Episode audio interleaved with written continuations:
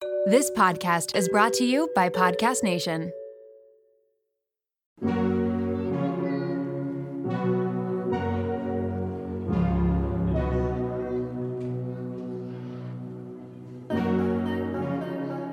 Welcome to Raw Beauty Talks. I'm your host, Erin Treloar. Ready to peer behind the highlight reel and all those polished pictures of the world's biggest influencers and wellness experts? We're going to uncover what beauty, health, and wellness truly means in today's world. As someone who really struggled with disordered eating and negative body image, I became a health coach because I'm passionate about redefining health and wellness so that it's less about the weight on the scale and more about how we feel. Let's pull back the curtain for some raw beauty talks.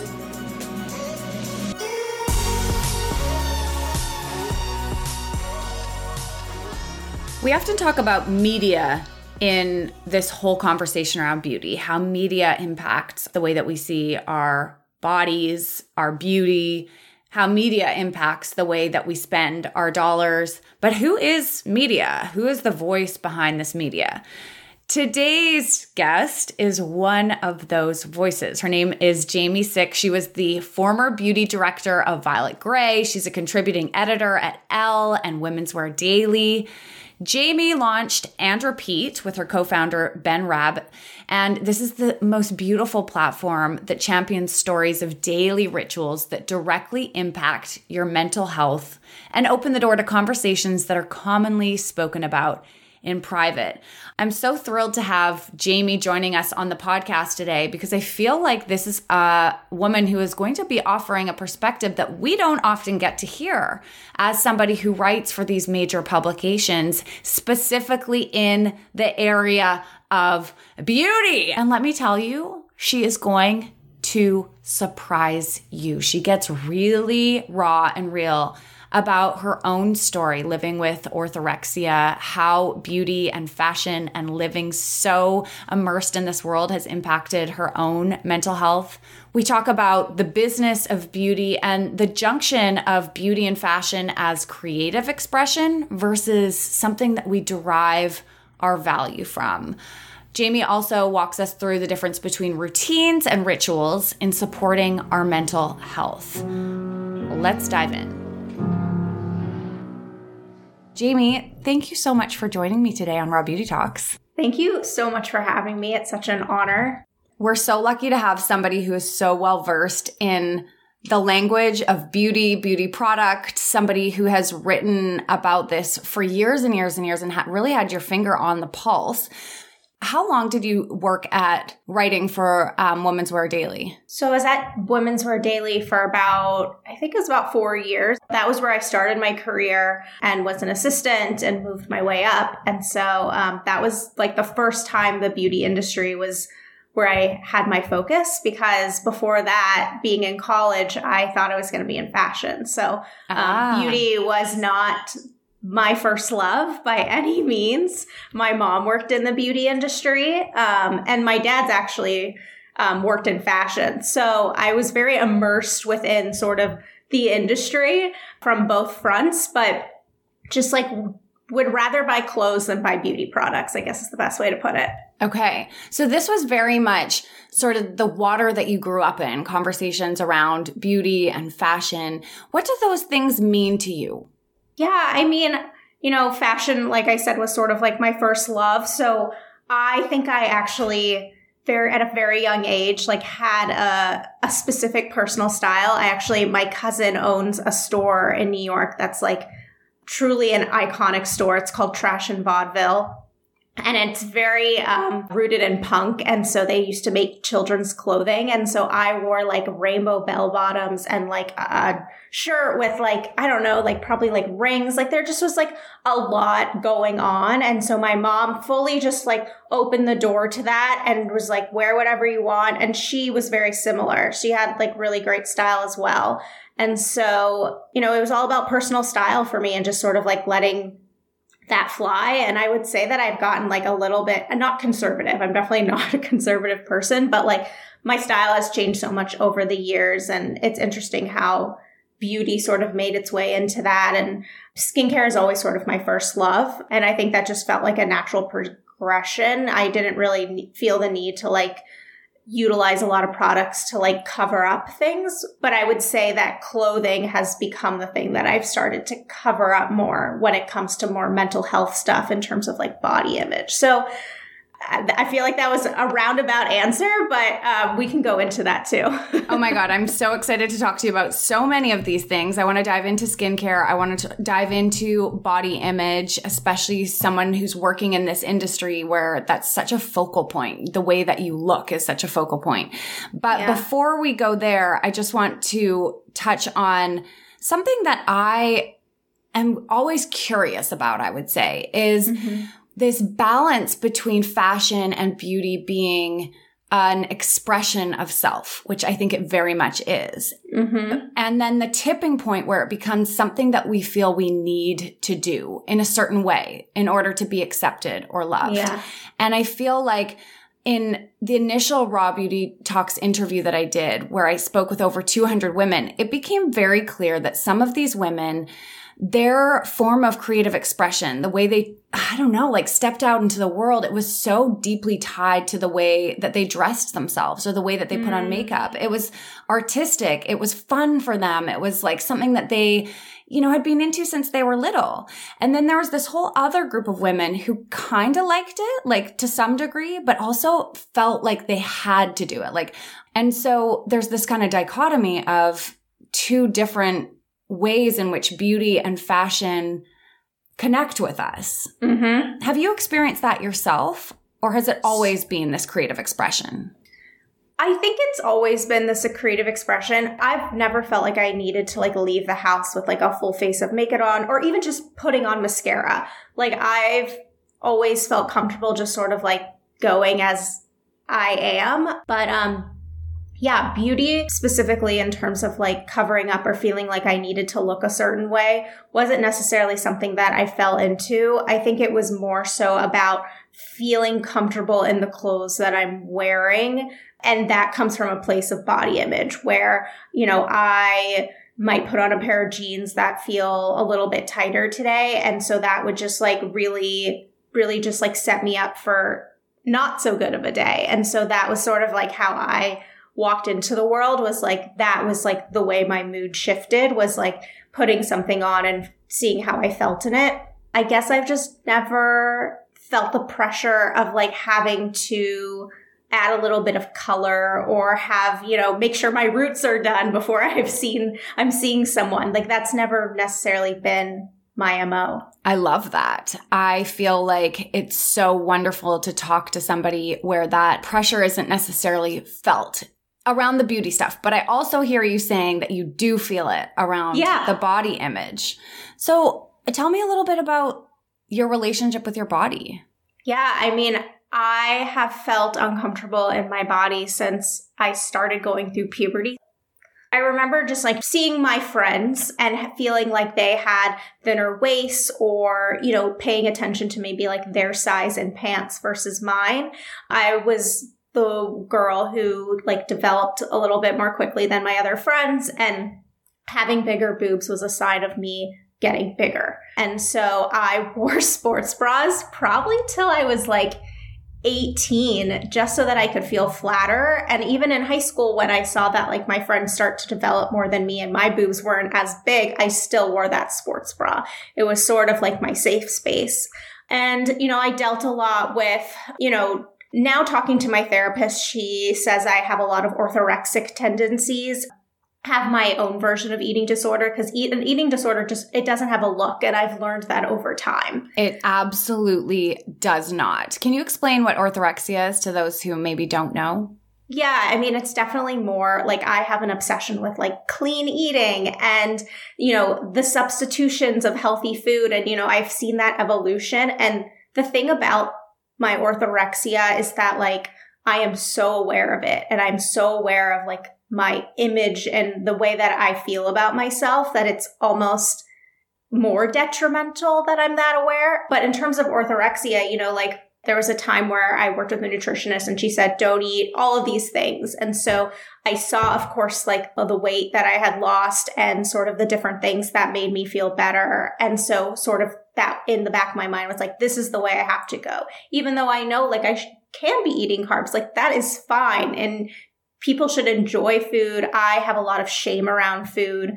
I think about my next meal. I think about the meal that I've already eaten and what I shouldn't have eaten eating things that I deem unhealthy in quotes because I think that like being orthorexic, I feel that way a lot about certain things.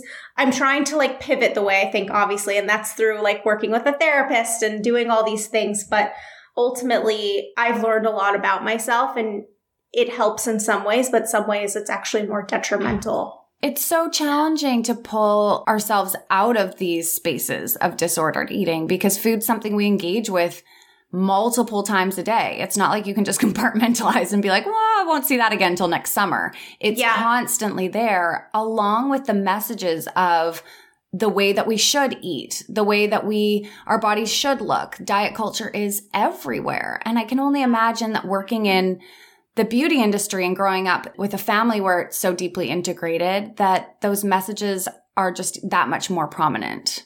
Yeah. I grew up in in a home where my mom had an eating disorder and so that of course fed into that and and we can also talk about this. I've been on an antidepressant since I was 9 years old and so that's a whole other story, but ultimately, you know, dealing with my body image is something that I kind of feel like I'm actually for the first time I'm seeing a therapist who actually specializes in body image and bo- and eating disorders I've never been with a therapist that I've like truly felt comfortable with or actually like felt like, oh, I'm really excited for my session. And this is for the first time. I've only seen her for about like three months. So it's really new.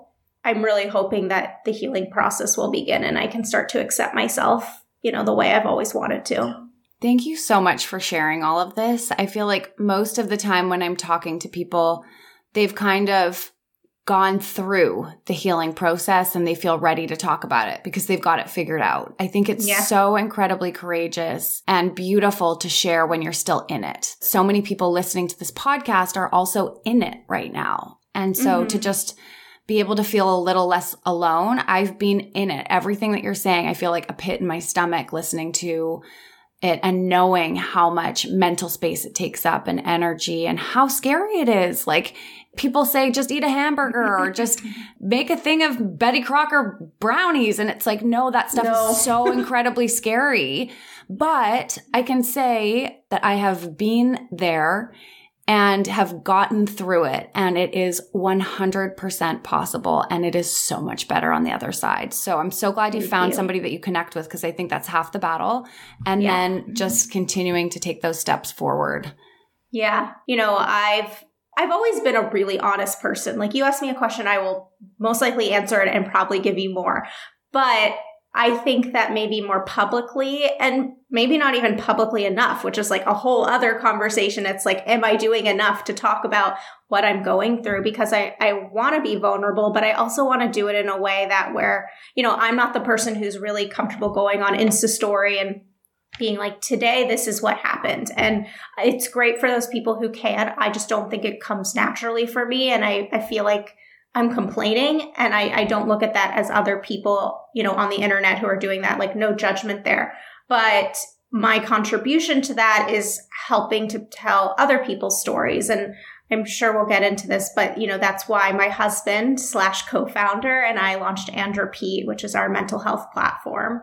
But yeah, you know, I think that sharing your own story, whether you have healed or you're in the healing process um, is so important to show people that they're not alone. It is incredibly important. And you have such a beautiful gift as a writer and an entrepreneur and somebody who's really got their finger on the pulse here.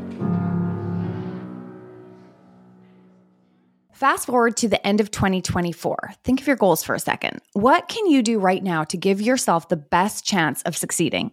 If you want to learn a new language, you absolutely should get Babbel. Don't pay hundreds of dollars for private tutors or waste hours on apps that really don't help you speak the language. Babbel's quick 10-minute lessons are handcrafted by over 200 language experts to help you start speaking a new language in as little as 3 weeks. Babbel's designed by real people for real conversation, and Babbel's tips and tools are approachable, accessible, rooted in real-life situations, and delivered with conversation-based teachings so you're ready to practice what you learned in the real world. If you're heading to another country anytime soon, start using Babbel a few weeks before you go to learn basics like how to order food, ask for directions, speak to merchants without having to consult language apps while you're away. So fun. Here's a special limited time deal for our listeners. Right now, get 55% off your Babbel subscription, but only for our listeners at babbel.com slash raw beauty talks. Get 55% off at babbel.com slash raw beauty talks. That's spelled B-A-B-B-E-L dot com slash raw beauty talks. Rules and restrictions may apply. This episode is brought to you by LolaVie, an award winning hair care line founded by the fabulous Jennifer Aniston. Jen got tired of the same old struggle we all face, choosing between hair products that work and ones that are actually good for us. With LolaVie, that dilemma is history. We all put our hair through the ringer. That's why it's crucial to have products that not only repair the look of the damage, but also shield your locks from future harm. Enter LolaVie's bestsellers, the Glossing Detangler and the Perfecting Leave In Conditioner. They're your hair's new best friends.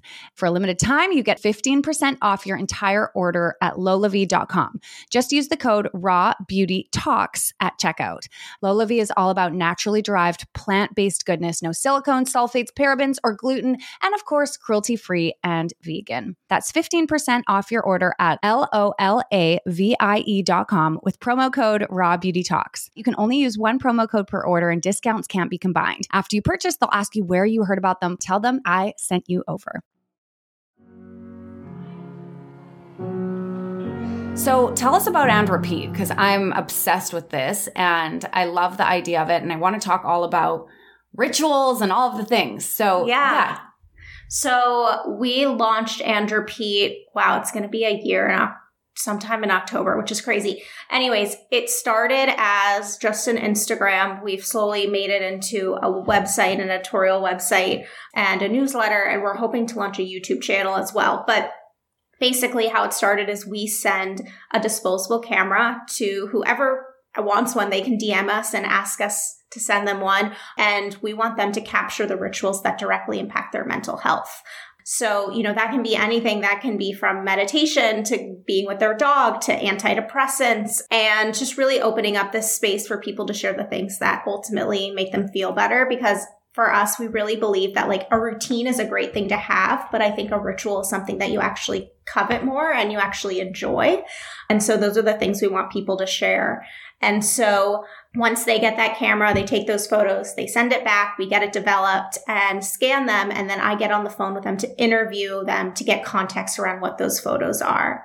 And so then every week we share a different person's rituals. And that has now turned into a much longer feature story on them, talking about their rituals, but also getting into more things around mental health. So I've started to ask them about like, how do they feel about intimacy and relationships? And I want them to answer that question however they feel comfortable, whether it's about sex or whether it's about just, you know, relationships with friends and your, or your partner, how they feel about antidepressants, how their mental health is currently. And so what we have sort of pivoted to doing, we'll still send out those disposable cameras because we want to make sure we can reach the people that we obviously can't get to, but we have started to shoot people in their homes. And so we now do that um, interview right there. We'll also video it. And so that's where the YouTube component will come into because we're having really, really great conversations and people have been so honest. And I honestly can't thank them enough and Ben too for like letting all these people trust us in, in telling their story. And so we're evolving that concept and there's a lot more exciting things to come. But this is, you know, our, our baby. It's definitely not a side gig. It hasn't become that anymore. and we both, we both have our own businesses, um, besides, you know, And Repeat. So it's just the two of us right now. And it's definitely going to become something much bigger. I mean, it's absolutely incredible. We'll make sure that we link to the Instagram page and Thank keep you. us posted when the YouTube is up as well. This is so Yeah. exciting. You said that routine is different than ritual. And I'm curious to know for you, what's the difference between those two things? Yeah, I mean, I think like routine is something that like you know, I work out and there are times where I love it, but it feels like a routine and it feels like something that I need to do. Whereas a ritual, like, you know, walking with my dog every day and interacting with him feels like something that like I'm excited about and I like actually enjoy. And I say the same thing about my antidepressant. It used to feel so much like a routine. And I'm thinking in terms of like, what would are the photos that I would take photos Yeah, of, you know, I'd if I had a know. camera. But, you know, for so long, the antidepressant was part of my routine. I, like I said, I started taking it when I was nine, but until I was 18, I took it inconsistently, which meant that like I might take it once a week. Um, it was something I was so embarrassed by, even though like friends didn't necessarily know. You know, I just was like, why do I have to take this pill? I, I don't understand it. And I don't think my parents ever really explained it Mm. enough to me.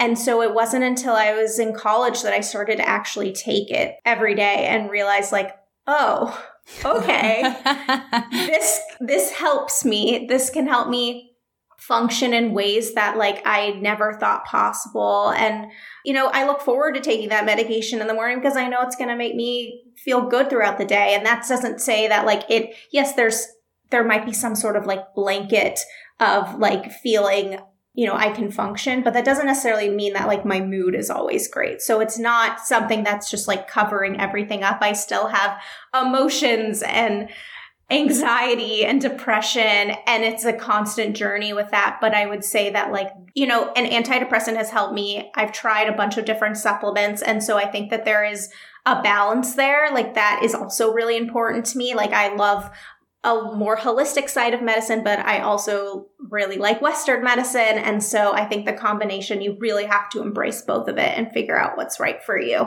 You're speaking my language. I'm somebody who was so resistant to going on my anti anxiety medication because I was like, I teach people how to meditate and I'm, you know, I'm a health coach and I should just be eating the right foods and I, sh- this, this shouldn't be happening. And I really had to just like, I don't know, fall down to my knees and accept that you can need both Eastern and Western medicine. In fact, we absolutely do need both. And yeah I think one of the common fears, the most common fears when people DM me about, you know, medication and my journey with it is that it will just cover up emotions, that they'll be numb. And the right antidepressant or the right anti-anxiety medication should never do that. It really Yeah. just lifts you up so that you can function and your dips aren't quite so low or quite so high, whatever it is that it's supporting you with. So that you're Totally. able to operate at a level where you're able to get out of bed and not feel Yeah. like there's a dark cloud around your face the whole day. Yeah, and I've experienced those experiences as well where like there I have felt no emotion and I've also been on ADD medicine for almost 10 years and it helped me immensely. Like I got I got on it when I was in college and I was like, "Oh my god, I could have been like an A student." Like what, the hell? And so I was on it forever and um I never felt like any sort of bad side effects, but I was listening to someone speak on a podcast and say like I can never cry or I like somebody will say something funny and I just don't laugh and I was like, "Oh my god, that's me. I just thought people weren't funny most of the time." um and so I decided to try and get off ADD medicine and and it wasn't to because like something wasn't working. I was like, if it doesn't work, I'll get back on it. It's fine. I have been off of it for almost 3 years Mhm. but you know it was interesting that like you know like laughing with you and smiling with you. Like i those things have changed and i'm still on that antidepressant and i don't want to get off of it. But you know i think like i said it's all about the balance and and you do the things that you feel like you need to get off of or get on. But yeah that's a huge part of my story as well Do you feel like there's space for all of this to be talked about more in publications like WWD, in like Violet Grey? Are you seeing this start to bubble up more, or do you feel like we've got to push it forward? That's a great question. I think it needs to be pushed forward more. I've definitely brought in mental health a little bit to WWD. And, you know, WWD is the business of beauty. And so it's a def- it's definitely a different type of conversation that you're having and a different type of writing that I'm doing than I would have done at Violet Grey when I worked there or, you know, when I'm writing for Vogue or Elle. So, you know, it's with the business of beauty, it's really talking about what the brands are doing in the mental health space. And so I've been really lucky that my editor at WWD has been really open to the things that I pitch from both a mental health and a wellness point of view. So I get to really have that piece of writing and write about it from more business point of view. And then when I want to write a first person or something that's maybe like about an expert or something, then I go to the other publications. But to answer your question, I do think it needs to be pushed forward more. I think that there's a lot of ways that we can bring it together and just have a more honest conversation. And it doesn't always have to be like so serious because I know that mental health can also feel like it's a, it is a heavy topic. You know, I think we can talk about it from a skincare point of view and how, you know, people have been affected by what they've seen in the media and sort of like you know, the things that have been like pushed onto them saying, like, you need to cover this up. You need to get rid of this. You need to get rid of that. And I think we're seeing a little bit of a shift in that from like new brands. And I'm a huge proponent of niche and indie brands because I think that that's where the innovation is coming from. And also where, you know, the transparency and the, authenticity is coming in. And you know a brand like topicals who is really trying to talk about all skin is good skin. And in their media um, and in their campaigns they show you know so many different you know types of skin. I grew up not seeing that. And i also was in the industry for most of my career not seeing that. And that's a really exciting thing. And i think that all links back to mental health. So we need to continue to push it forward is long story short. Mm, i totally agree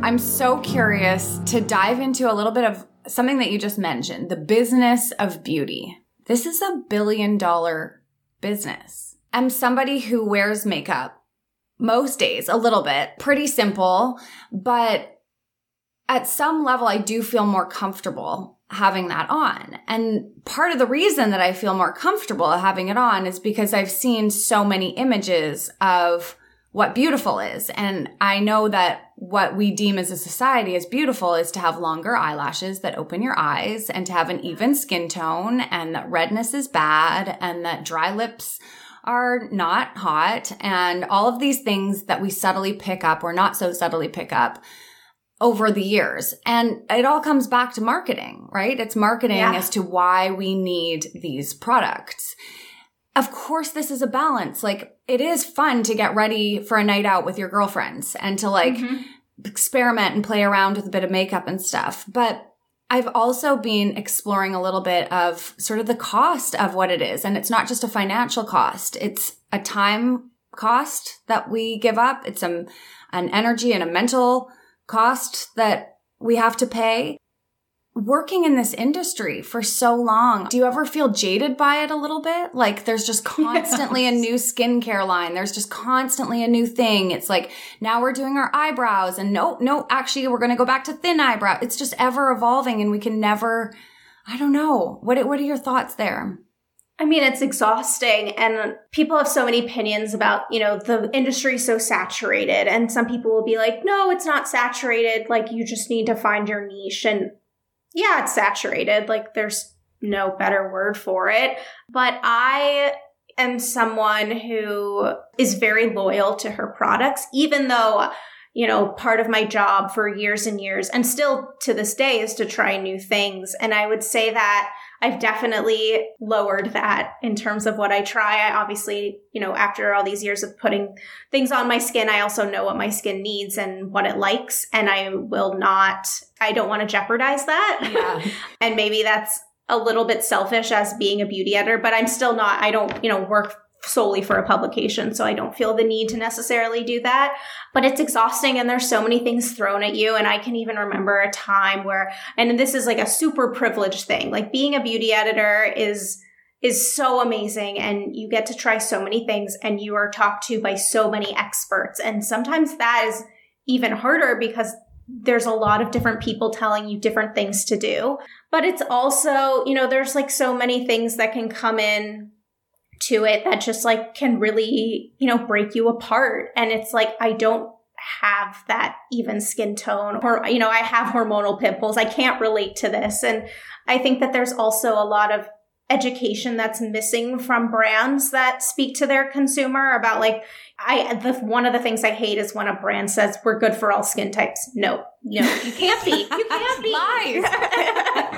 um, I'm not definitely not for cancel culture. I don't call brands out on social media on their bullshit, but I do appreciate the people that do when they do it in a constructive criticism way. And, you know, someone I follow on Instagram who I think is really amazing for that is Charlotte Palermino. I think I'm saying that right. Ooh. And she's the founder of um, a skincare brand called Dieux, D I E U X. Um, and she is just full of amazing information and how the term clean beauty, obviously, most of us know that, that it doesn't mean anything, but she just goes to another level about explaining that, like, saying your product is non toxic it's false because like why are we putting toxic things into products? You know like a product that isn't clean versus a clean product you know using that term lightly doesn't actually mean anything because like i'm not putting gasoline on my face. You have to think about it in that way. Well there's just eh, within the beauty industry there's no governing body that says this is what we consider or deem to be toxic and this is what we don't. Now a lot of quote unquote clean beauty brands are saying that some of the products or some of the ingredients that are put into other products are known carcinogenics. So then in that way, are there some products that are cleaner than others? I mean, it, it depends who you're talking to. And so I wouldn't consider all the products that I use to be clean. And that's just because I know they work and I haven't seemed to see an issue with them. And I've been in this industry for a while and I know that there's like a lot of things that can lead to different autoimmune diseases or things that's happening in your body. And so I think it's really important just to be your biggest, you know, advocate in terms of like what you're seeing and what you need to change. So, you know, you do you, but I'm still fine using a combination of like whatever these sort of types of products that I'm using. I try my best not to use the word clean, although sometimes it's the way that we differentiate things now. And that buzzword, I, I don't think it's going anywhere necessarily, although I think it needs, we need to figure something out. We need some more clear research based guidelines, I think. Mm-hmm. What I'm so fascinated by with you, and I hope you don't mind the, me saying this because you've been so open with your story mm-hmm. and journey, is that so much of what you've written about and studied yourself is around beauty, skincare. And yet you have this real ease around it. Like I use what products work and I'm okay with this and like, okay, a little bit of some ingredient that someone's saying toxic, like not the end of the mm-hmm. world. But then yeah. when it comes to food, there's a very black and white model that you've subscribed to where it yeah. doesn't feel easy and it doesn't feel natural. And it's like, so fascinating how the human mind works. Yeah. I mean, like, I consider myself a pretty laid back person, but of course, there's things that come into play where I'm more high maintenance, and beauty is not one of them. It's fun to see all these things that pop up. You know, of course, it's super frustrating too. The beauty industry is a frustrating space to be in, and I think that's the case for anyone who works in any sort of industry. But, um, you know, I think that's what makes it interesting is like you get to mix it up and you get to see the evolution of the different things that have sort of hit the beauty industry. Like I've seen so much of that with wellness has sort of become my beat as I've left like being part of like a, a sole publication. Um, I found that a lot of innovation is there as well. So I posted a picture of Katie Holmes at New York Fashion Week and it was a photo. She's wearing this cute black outfit and you can tell I am not a fashion writer. Cute black outfit. And it's showing off her stretchies, her stretch marks on her stomach. You can't really tell when you're zoomed out on the picture. So then I cropped it again to zoom in. And I said, like, New York Fashion Week's hottest accessory, Katie Holmes rocking her stretchies. And what do you think? I loved it because she was just out there. She wasn't making a statement about them. She was just rocking her stretch marks, which so many of us have. And it was was like, it isn't anything. And I, and I loved it. So most people on that post were like, this is amazing. It makes me feel better about my own stretch marks. And then there were a few people who were like, I feel like we shouldn't be talking about women's bodies at all. Is this not further perpetuating the problem by zooming in on a part of her body? And so I listened to that and have been sort of allowing it to roll around in my mind. I think ideally, yeah, we wouldn't be commenting on women's bodies at all. It mm-hmm. wouldn't be a topic of discussion. And yet I still feel like there's so much commentary about women's bodies that is negative, shaming, really bringing us down that perhaps before we stop talking about it at all, we still need to talk about it and find our own voices in the conversation.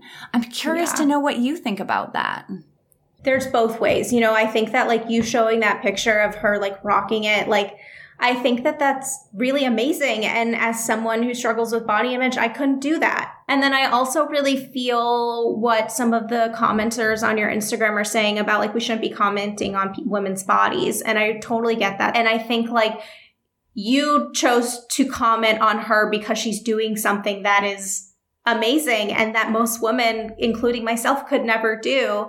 But then I also see the other side of it. So yeah. it's hard for me to say, like, no, I don't think you should have done that, or that's amazing that you did that. But I would say that for myself, seeing that photo, first thing I probably would have thought was like, oh, I would have never done that. Mm-hmm. Then I would have been like, wow, that's great for her. And and then I probably would say, like, ugh, I'm never going to get there. So I'm having my own conversation. It has nothing to do with Katie Holmes. It's I love really you just- sharing that dialogue. I, yeah. I think at the end of the day, for my brand, it's always been about raw beauty, showing all different forms of beauty. And you mentioned previously, you were like, my skin, you know, it's not even, and I have hormonal bumps that pop up. But we all do. I mean, even the celebrities who are promoting these skincare lines who look absolutely flawless have these things as well. Plus yeah. a full like skincare team that are traveling around with them and working with them specifically on this area. And so oftentimes as well, there's so much editing and Photoshop involved in the images that what they're selling for the product isn't even real the, in the way that they're selling it. For sure. I mean, the amount of times that you ask, like, what's your beauty secret to a celebrity? And they say, like, water. And it's like, oh my God, you have a chef. God damn it, I drink a gallon of water every day and I do not look like Kim Kardashian or J-Lo. Yeah. yeah. I think it's, you know, having access to so much stuff, you don't really necessarily know like what's, what is actually working. And I think that that's the case for a lot of people. It's like, you know, you try all these supplements and you don't actually know what's like actually happening. And also just going back to that internal dialogue, I don't know if you've seen the show, um, Physical with no. Rose Byrne but it's the first time I feel like I've seen someone in a TV show or a movie having an inner dialogue. She's bulimic in it and is constantly shitting on herself and saying, like, you're such a terrible person. This is the last time you're going to do this. And for someone like me, it could have been really triggering, but um, I was able to just watch it and be like, oh, holy shit, that's me. I think it was actually great because it's like everyone who lives in their head is the you feel like you're the only one living in your head. And that's just not the case. It's absolutely not the case. And in coaching you know almost a thousand women through the raw beauty reset we all have the inner dialogue. I really think for me and what i'm seeing in the health and wellness and beauty industry what i would wish is that the conversation shifts to our mental health and our mindset because that is a piece in not only our health and wellness, but also our beauty that has such a huge impact on the way that we're able to show up and how we feel and how we sh- how we exist in this world that just has not been given enough attention. So I'm so happy that people like you are out there paving the way that you are sharing your words with the world, that you are sharing other people's stories and doing it in a way that's authentic to you because, oh my God, we need it. Thank you. That means a lot. A couple of questions for you. If I yeah. was to send you to a deserted island and you could take three self care items with you, what would yeah. you take with you? Okay, can I make my husband and my dog just like a joint deal? sure.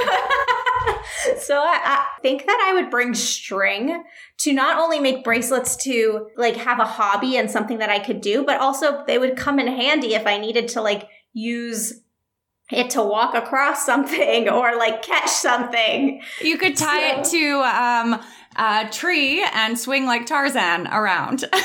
yeah, I think that I think that that would be really helpful. I love I also think I would bring Katie Sturino's Body Talk book oh. because it's a self-help book but in like a hidden coffee table book. Mm. It is like as someone who is feels even though like I can hopefully get to a point where like I, I feel better in my body, I also know that like it's never fully going to be okay. And so I think having some sort of guide that isn't necessarily a therapist, but something that I can, it has pictures, you know, there's like, there's a lot to celebrate in there. I think that that would be something that I would bring.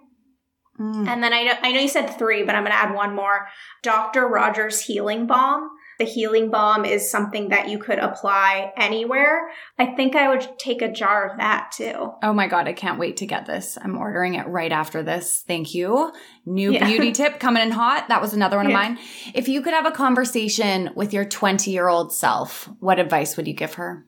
What would I tell her? I mean, I would probably tell her that, like, you're doing a really good job at networking and knocking on all these doors at 20 i was so i was obviously still in college. I went to parsons and so i had a really great privilege of being able to intern every semester and go to fashion shows that i wasn't invited to and just talk to people. And so i mean i remember going up to just like random people and having a conversation with them. So i probably would tell her because you know it's it's really hard to give myself compliments. So it's really interesting that you asked that and that I actually can say that I would tell her that she's doing a good job because like I never tell myself that. Mm. And now if you imagine yourself as an 80 year old woman, 80 okay. year old Jamie, what would she tell the you right here and now?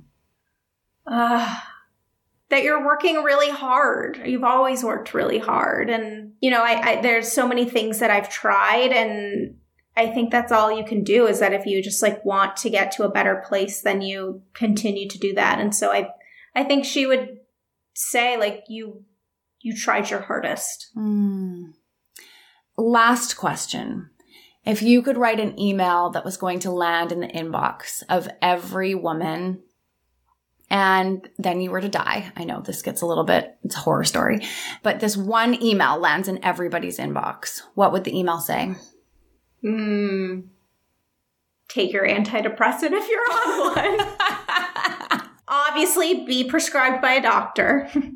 Honestly, I think that I would say that because, like, for me, it's become like, it's not funny, you know, taking an antidepressant, but I'm able to bring in sort of some like comedic relief for that and sort of everything that I talk about. Like I always even said in the in be- working in beauty, like I just don't take myself so seriously. And so I would probably leave with saying take your antidepressant, but also knowing that that could probably open, someone could open that up and be like, huh, that's kind of funny. this conversation could not have come at a better time. Thank you so much for joining us. That's another week of Raw Beauty Talks. If you enjoyed this episode, please share it, screenshot it. Like straight up, there are so many freaking good podcasts out there. And the way that we get the word out about this one and continue to have these amazing conversations is by people like you sharing it. So that would be incredible. Thank you. See you next week. Thanks for taking the time to listen to this week's episode. Please take a moment to rate, review, or follow on your favorite podcast app and share this episode with someone that you think could benefit. Join the Raw Beauty Talks community at Raw Beauty Talks, and remember, it's your story, your body, your mind, and your journey. So think about what resonates with you and leave the rest behind. I'll see you next week.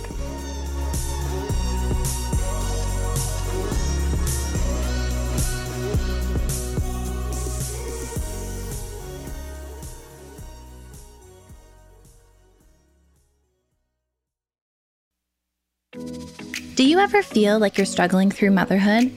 You're not alone. I'm Erica Djossa, host of the Momwell podcast, therapist, and mom of three. Join me each Wednesday as I sit down with guests, including psychologists, pediatricians, psychiatrists, fertility specialists, lactation consultants, and more to unravel the myths of motherhood. With expert advice, practical tips, self love, and some coping skills to help you along the way, you can become the mother you want to be. Listen to the Momwell podcast at momwell.com slash listen or on your favorite podcast platform.